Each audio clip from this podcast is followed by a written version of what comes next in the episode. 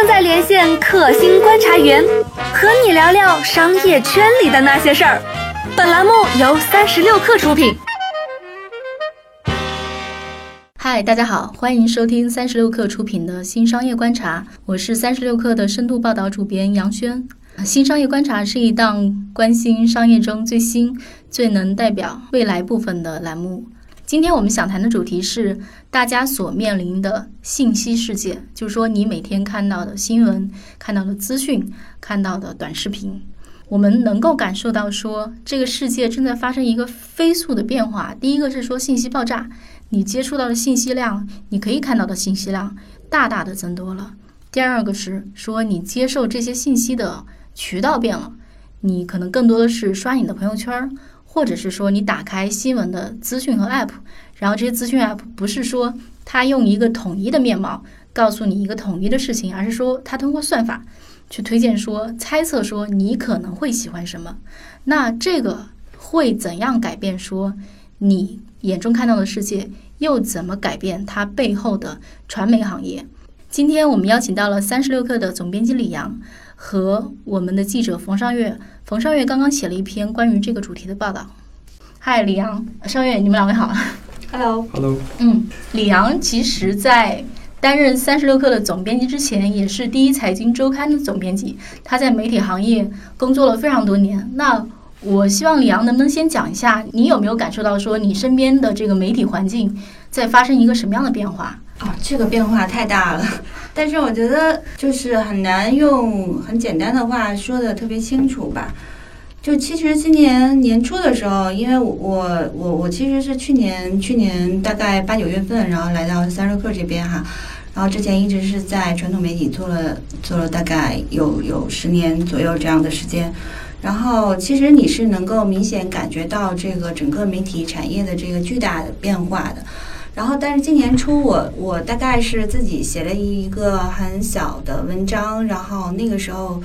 嗯，实际上是有很多的那种思绪在里边，就是因为现在就是年初的时候呢，是那个内容创业特别特别繁荣，但是当时是南方周末出了一个它的年度的那个年末的那个总结，对发刊词，对吧？然后，但是那个我看了之后呢，就是还是蛮感慨的，就是因为大家反正这个说也不也不一说的太多，就是说其实大家都嗯记得这是一个什么样的一个媒体，一个鲜明印记的这样一个媒体，但是呢，现在它是变得很啊温良恭顺这样，然后。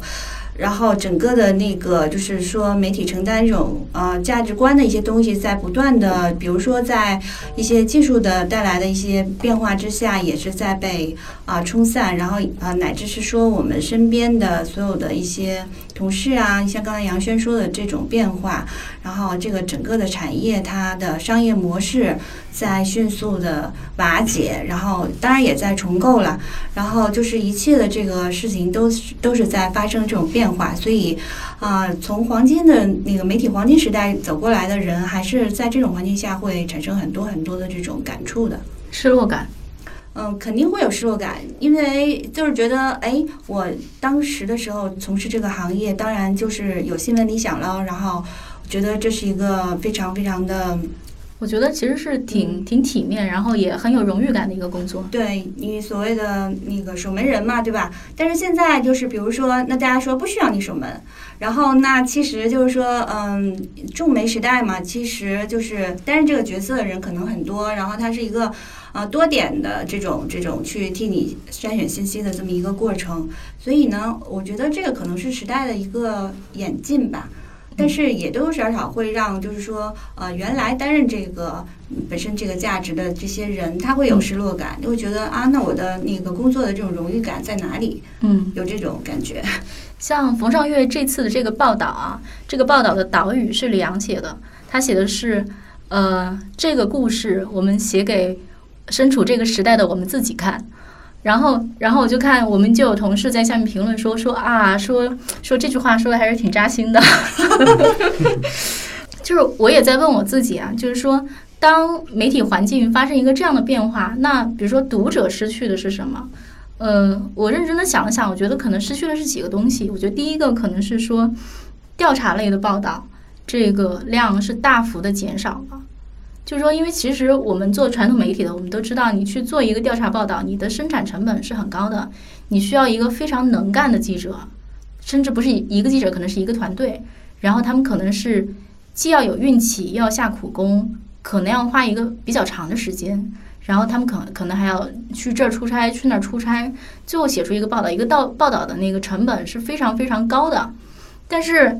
嗯，就是渐渐的说，就是那个传统的媒体撑不住了。因为我自己，我以前也写了很多那种长报道，但是我就会发现，哎，我的那个报道，就是因为这是职务作品嘛，但是被比如说被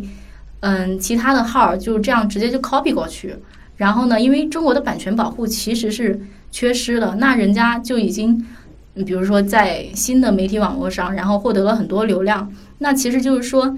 就是你的内容被偷窃了，那。以前的传统媒体，它其实是没有办法追回这部分损失的。那被 copy 掉了，那就是被 copy 掉了。那最后渐渐你会发现，说传统媒体本身反应也是有一点慢。那他们在新的渠道上，其实他们是怎么说？就是没有没有获得影响力，然后渐渐的，就是广告也下去了。然后传统的那种，比如报刊亭萎缩了，它的发行量也下去了。然后它整个的这个运转就没有办法运转起来，它其实是一个恶性循环。那我的经营状况不好，那我还我还有没有能力去支撑一个非常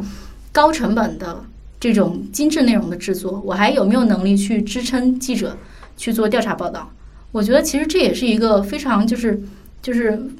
最后就会导致说，哎，读者看到的好稿子、调查性报道那种要花巨大成本去做的内容少了，取而代之的是什么呢？就是比如说我们也能发现，就是说可能以前有传统媒体的。主编，然后他们可能跳槽去了新媒体，但是可能以前那个人他的长处是说我去做那种非常长的报道，然后他就靠做那个出名的。但是你最后发现他做的是什么东西？他可能是说，哎，他做的新的东西是，比如说每天是一条，他摘几条，就是他们认为说今天的最有意思的新的信息是什么，然后给一两句的评论，他不再去做那种成本非常高的东西了。因为他他作为一个新媒体，他比如他要从一个非常低的成本起步，他没有办法去支撑说，就假如说我要每天发一篇那个比较有质量的报道，那可能每个记者一个记者一个月写一篇，那我这个团队至少要有二十多个人，而且要二十多个很能干的人，其实是很难做到的。我觉得这个可能就是最后会导致读者他会失去一个说优质内容的产量减少。嗯，上月在他的稿子里面其实写到了。我们可能很很难在中国找到一个统计数据，但是美国之前的那个统计数据都还是统计出来的。说，比如说那个上月，你还记得那个数据吗？嗯，这个应该是腾讯研究院出的一篇报告里面提报告里面提到的数字，比如他会说到说这个调查报道的记者的数量下降了多少，然后它的那个调查报道的就本身的篇数下降了多少，其实那个降幅还是非常非常明显的。对，所以这是一个全球性的一个现象。对，而且你会发现说那个评论的人多了，因为大家都变成自媒体了。自媒体最适合说我基于已有的资料，我去做一些整合，或者说我去评论，因为这肯是一个可以当天生产的东西。然后你会发现说在现场的记者少了，因为在现场意味着说你要出门，你要去调查，你要去跟人聊，你还有路费，就这种，它其实是一个，然后你这个来来回回，然后你的时间成本也高。你会发现，就是就是这种，就是就是大家就最后就是上游它的生产就受到了这样的冲击，最后会导致说，你作为读者，你作为阅读者，你能够买到的商品或者你能够看到的商品，它的种类是发生了一个非常大的变化的。嗯，这个是我自己的一个感受。嗯，还有可能，我觉得还有一个挺不一样的东西是说，我觉得信息的真实性。然后这个东西可能很难得到保证了。对，最明显的例子就昨天这个朋友圈考验智商这事儿是吗？对。其实我觉得，哎，就是发布，首先就是说关于贾跃亭的这个假的这个投资的这个消息，就是我是觉得可能这个始作俑者他本本来是我不知道他是不是出于好意哈。但是就是在这个节骨眼上，他本身发这一条，就是我觉得不是一个特别善意的一个行为了。嗯，对。然后，但是那个这个这个是说明什么？就是说，嗯，你当时会看到，其实我朋友圈里有人晒，有人晒了一句话说，那个他的朋友圈里没有任何人转发这一条假的新闻，然后那个他事后还沾沾自喜，但是我朋友圈里确实有，这个说明什么呢？就是说，其实正常智商的人，就是他在判断力什么，就是一切就是正常情况下，他。他依依据这个去判断的情况下，他依然会被这个信息迷惑，就是他分不清这个东西到底是真的还是假的。那现在其实就是我们只是说遇到这条新闻，其实像 Facebook 上之前传的假新闻，对那个很大的，包括现在小扎可能非常头疼的那个假新闻的这个事儿，因为在美国前一段时间是闹得沸沸扬扬的。这个东西呢，就是说它是可能是技术带来的一个副作用，嗯，就这个东西是你不可能禁止的，对，屡禁不止的。或者是说它产生的整个这个机制，就是导致了这个东西的一个发生。对，福二月在他的稿子里面就是特意写到了这个事儿，说 Facebook 嗯出来解释了这个事情，说它其实它的算法会说，哎，这个帖子被多少人嗯转发，然后引引述，通过这样的数据，它会把它推到它的那个推荐的页面。但是这个转发和引述并不是，就是它并不能就是确保说这条是真新闻还是假新闻。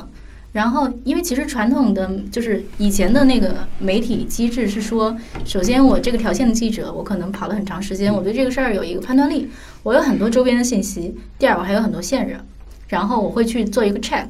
然后呢，在我的上面，我还有还会有我的编辑和主编，然后他们会更有经验，他们会再帮我去 check 一遍。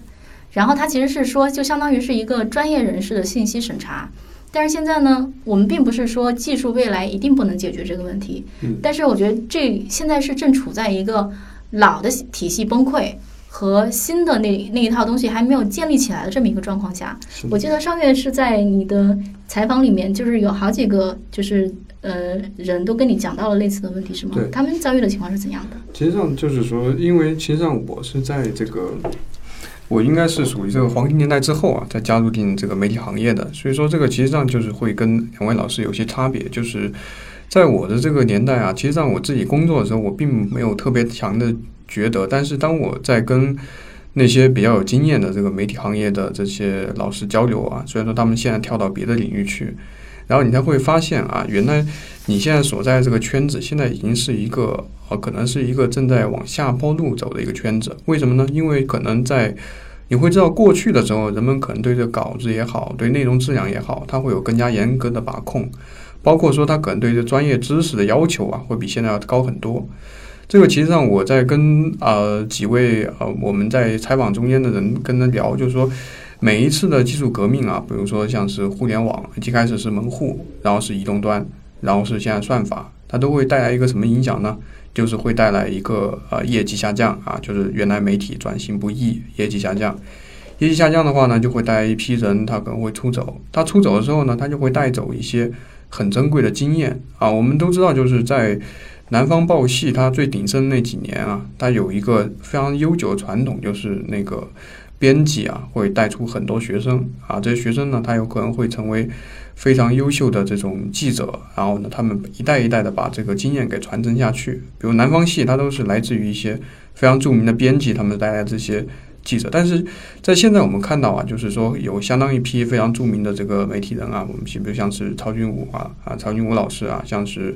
呃杨吉斌老师啊，或者其他一些老师，他们选择了其他的呃互联网或其他职业。那么这个对于他们来说当然是非常呃非常正确的一种选择，但是从另外一方面呢，我们看到这个媒体，如果说你带有一定的价值观，这个价值观是要需要由人来传承的，那你可能在中间，当你我在文中最后谈到了，就是说少壮派啊，南方系的少壮派的出走啊，给带来一个结果就是什么呢？就是新的这一批人，他可能没有办法像黄金年代那样有那么强的专业主义和价值观的熏陶。包括说它中间的这些操作方法，它的一些技巧，它的一些经验，可能这些东西需要你去言传身授的。但是如果说在一个不是那么稳定的媒体环境中间去呢，可能一方面大家都会有一些这种顾虑，然后另外一方面呢，可能新人他也会受到这个方面的影响。其实就是就是没人教没人带了嘛，就中间就断层了。我觉得有这其实是一个挺大的问题。是，还有实习生的质量在下降。就是怎么说呢？就是我踩了一个呃，我踩一个人，但是他的话就是因为我怕就是说大家会觉得说是一个有点颜值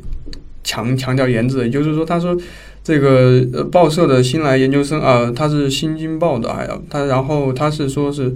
这个报纸来的这个实习生啊，他这个颜值啊要往下滑，往下滑，就原来可能来媒体的人都是那些。比较优秀的、比较比较长得也比较好的那些人，看起来比较凌乱。但因为是什么？因为原来你可能人会比较多，然后你可能挑啊，你比如说你可能学历，大家都是清北人传来的，然后你再挑一下、挑一下、筛一下，你可能省一些。但现在的话，可能就没有那么多人可以挑，然后你的可能这个颜值上，不管是男是女就下滑。当然这个是半开玩笑，但是从另外一方面呢，可能说我们现在觉得还是人才流失的问题吧。，就是这个不管是老的人还是新的人都是这样。对，但质量就相对来说有个下降。然后你可能会发现，就是如果说一方面老人没有给你一个新的很很严格的这种培训，另外一方面呢，新人的话呢，他又很容易受到这种自媒体写作文风的影响。那这样一来的话呢，可能一些我们以前觉得说以很规矩的一些专业主义的一些啊操守啊，一些一些价值观啊，他可能就会失去传承，甚至其实我觉得你谈到的这个问题是这样，就我们为什么说，其实我们原来这个稿子应该是定义是说。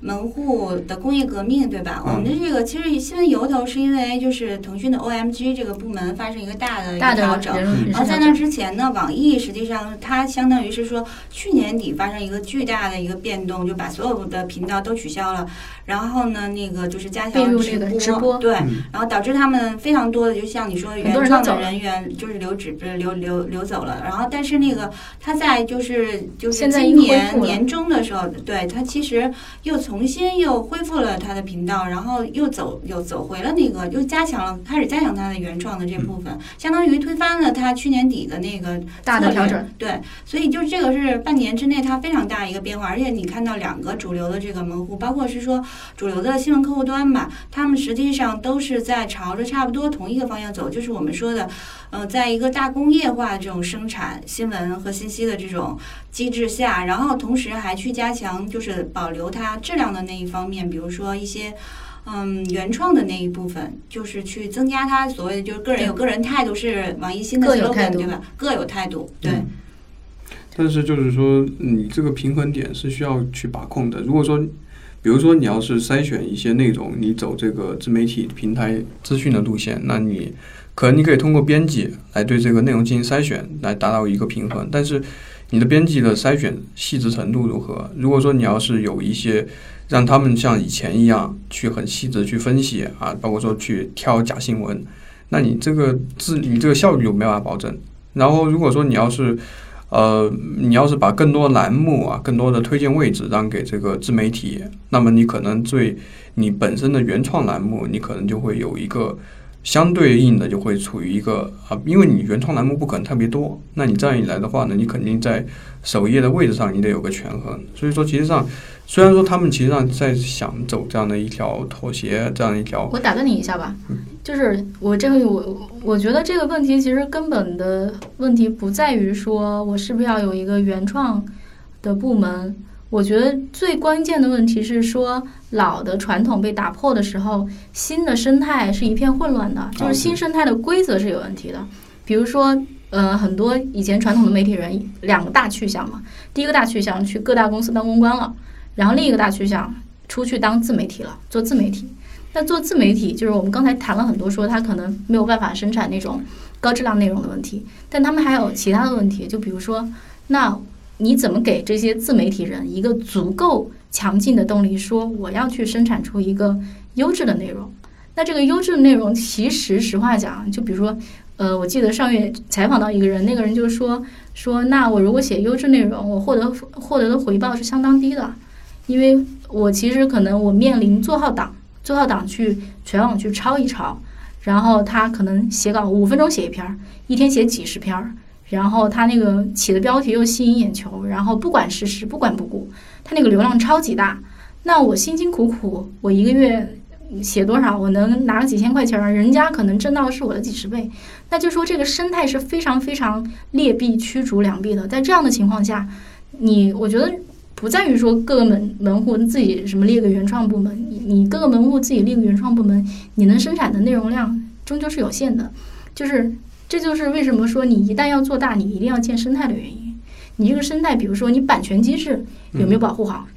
那为什么就是那个就是内容生产者啊就不愿意生产好内容？因为你得不到足够回报嘛。那你能不能给那个优秀的内容生产者一个足够好的回报？你能不能把那些劣质的内容删除出去？或者踢出去，然后用什么办法，就是给他们降权，让他们没有办法挣到那么多钱，这些才是真正需要考虑的问题。好像今日头条现在也在逐渐改善它那个算法，对吧？就向这个方向去靠拢的过程中。其实他们有非常庞大的这么一个内容编辑团队，但他们平常是不不会向外说，或者说就是。呃，今日头条以前一直是主打自己是一个技术公司，但是呢，其实上啊，大家都就是媒体人之间都会知道，他们其实上，比如像是有非常强的一个前媒体人所组成的一个啊内容的一个挑选，然后包括说对他们内容算法也在不断的进行这个呃升级，然后所以说如果说说今日头条是纯粹靠机器的话，其实上是也不是非常全面，而且说实话就是。机器和人都是在不断的更新的，不光是说机器算法在更新，然后人的运营啊运营能力，然后包括说分层能力也在更新。但是关键就是说，在这个过程会有多长？然后它可能是一个逐步、逐步、逐步建立新生态的过程，但是这可能会有相当长的一段时间。嗯，其实我觉得就是在门户做出这种改变之后呢，然后其实他们都是有一点想追随今日头条这个意思了。但是总的来说，我对整个 AI 算法来影响整个这个新闻业来说的话，还是持有一个相对乐观的一个态度的。因为其实我们去看待历届的那种信息革命，就是信息的这种带来的冲击，就是其实有点像那个谁，就是克里斯滕森，对吧？他那本儿。就是那个《创新者窘境》里面提到那个经典的那个那那个逻辑，就是说，呃，是一个一个一个，比如说颠覆性创新嘛，从一个低端的市场，比如说它一开始是一个小破东西，可能就是对呃价格又低，然后质量又不好，然后再从一个低端的这个市场慢慢切入，然后把那个现有的玩家挤到一个特别高端的一个市场去，直到你就是再也玩不下去了。但是在这个过程中，就是那个小破玩家，最后他自己会成长为一个质量更好的，对他不会，他他不会永远那个样子的。所以我们现在看到的可能是那个比较怎么说，比较草莽的那个时期，对对对。包括就是其实我们如果回顾的话，就是原来那个什么，就是电影刚出现的那个时代，因为刚出现的时候好多默片儿，包括有好多就是说色情片儿是是在那个时代，其实你们可能就是没就是是是在那个时代很很那个流行的，对哈。然然后那个就是那个菲菲茨杰拉德嘛，就是那个写《了不起盖茨比》的那个那个作家，当时就是他们也是很失落的，他们就觉得，哎呀，就是原来大家都是看我们的这种纯文学作品的，那你其实现在看的话，纯文学作品也是很凋零的。但是有了电影之后，大家注意力就被吸引到那儿去了。然后他当时也是好像是发了一个什么感慨。但是你现在再看的话，其实电影作品里边也会有很多，就是说在你的精神世界里面占据很主导地位的这种很了不起的作品，对吧？就所以不一定非得是看纯文学的那种形式。嗯。然后呢，以及是说，其实我是觉得，你从那个整个社会的这个传播的这个角度来看的话，大众传播实际上现在是在面临一个改变，就是过去的那个时代，大众传播是怎么产生？比如说，在美国是十九世纪的那个中期的时期，比如说那个时候，大家美国人他会意识到。呃，这是一个需要少数人去服从的，就是在一个少数少数人要服从那个多数人的这种政治体系和文化当中呢，说服大多数人这个事儿是至关重要的。所以在那个时候开始，广播呀、电视啊，然后陆续的，然后后来是随着这种信息技术的发展，然后导致就这种整个的大众传播是非常非常的，就是在上个世纪的时候非常流行。那你其实到了那个现在互联网的这个新的商业这个环境里面，我们会看到。越来越碎片化，对吧？对，个性化。然后我们是追逐千人千面的，所以可能每个人他需要看到的，他需要接收的那些信息，不能是跟别人一模一样的。在这么一种情况下，我是觉得原来的那种生产方式以及是说传播体系，它整个都是必然会被打破，必然会发生这种变化的。所以我们是在这个行进的过程当中，之所以有那种失落呢，我觉得这可能后续我们。可能逐步的随着这个机制逐渐完善，渐渐对重新从废墟里再长出来。对对对，有这么一个是这么一个过程。对，是的。呃，其实上大家这次我们可以看到知识付费这个潮流啊，当然说不是说知识付费能替代媒体，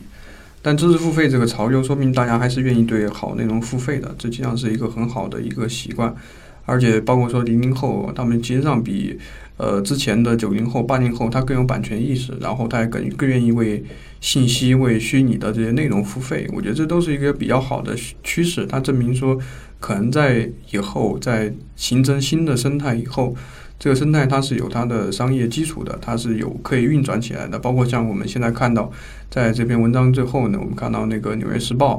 它的这个付费墙一开始被大家说是这个东西，你怎么可能会有付费呢？到时候把新闻给扒出来，然后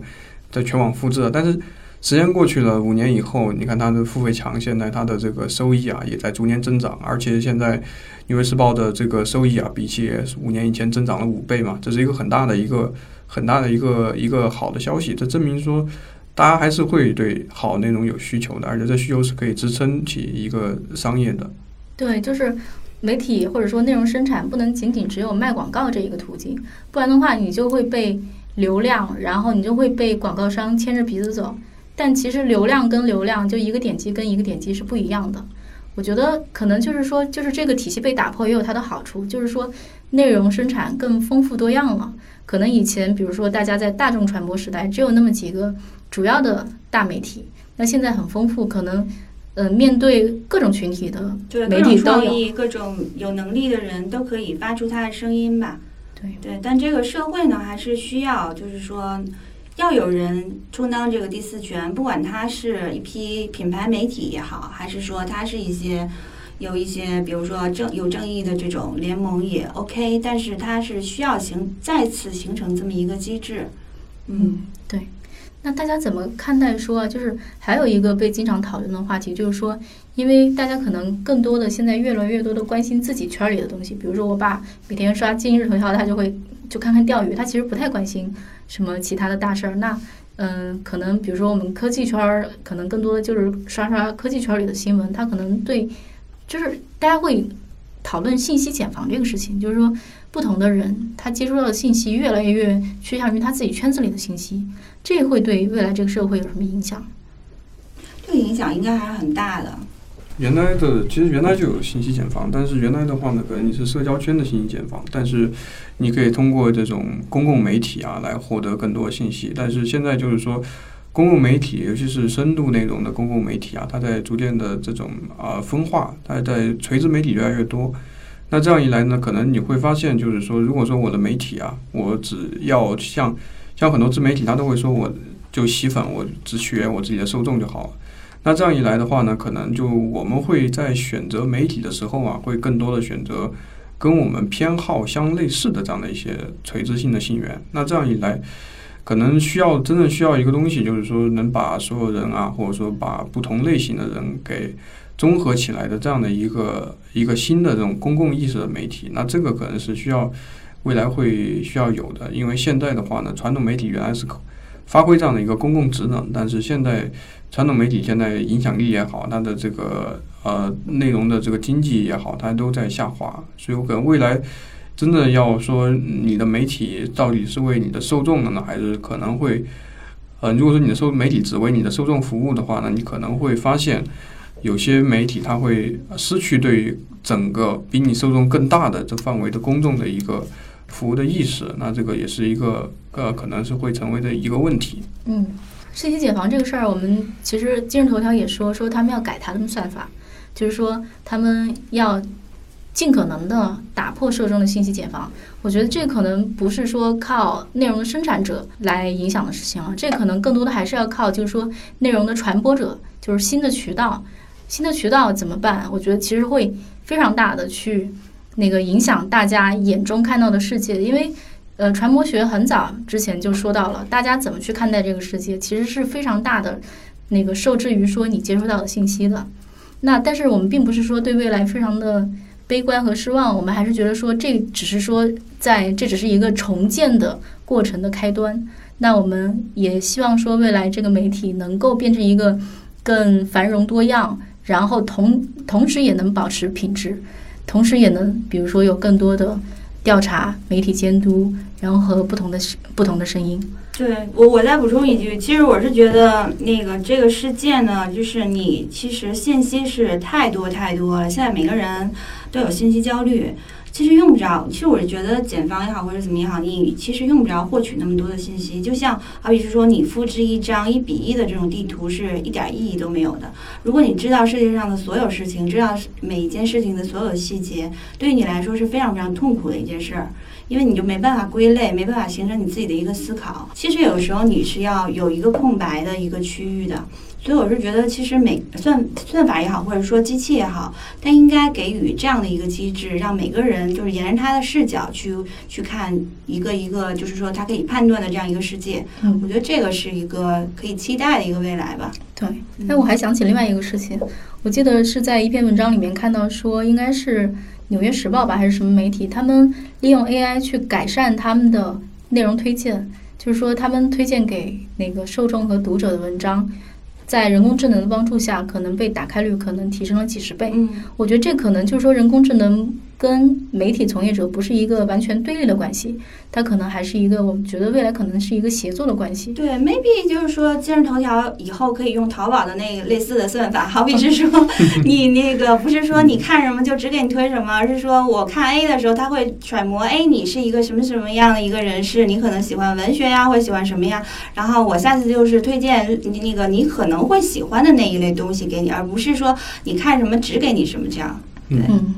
以及我们除了算法之外，其实还是人际间的推荐。我觉得这可能更更，这是另外一种途径吧。是的，是的，就是其实信息越多的话，那种可以精选的那种圈子，比如说读书会啊，各种这种小圈子，其实你你会看到越来越多了。对，没错。好，那这期要不然我们就谈到这里。好的，好的，好的，今天我们就谈到这里。那希望大家接下来能够持续关注三十六氪的报道和我们新商业观察这个栏目。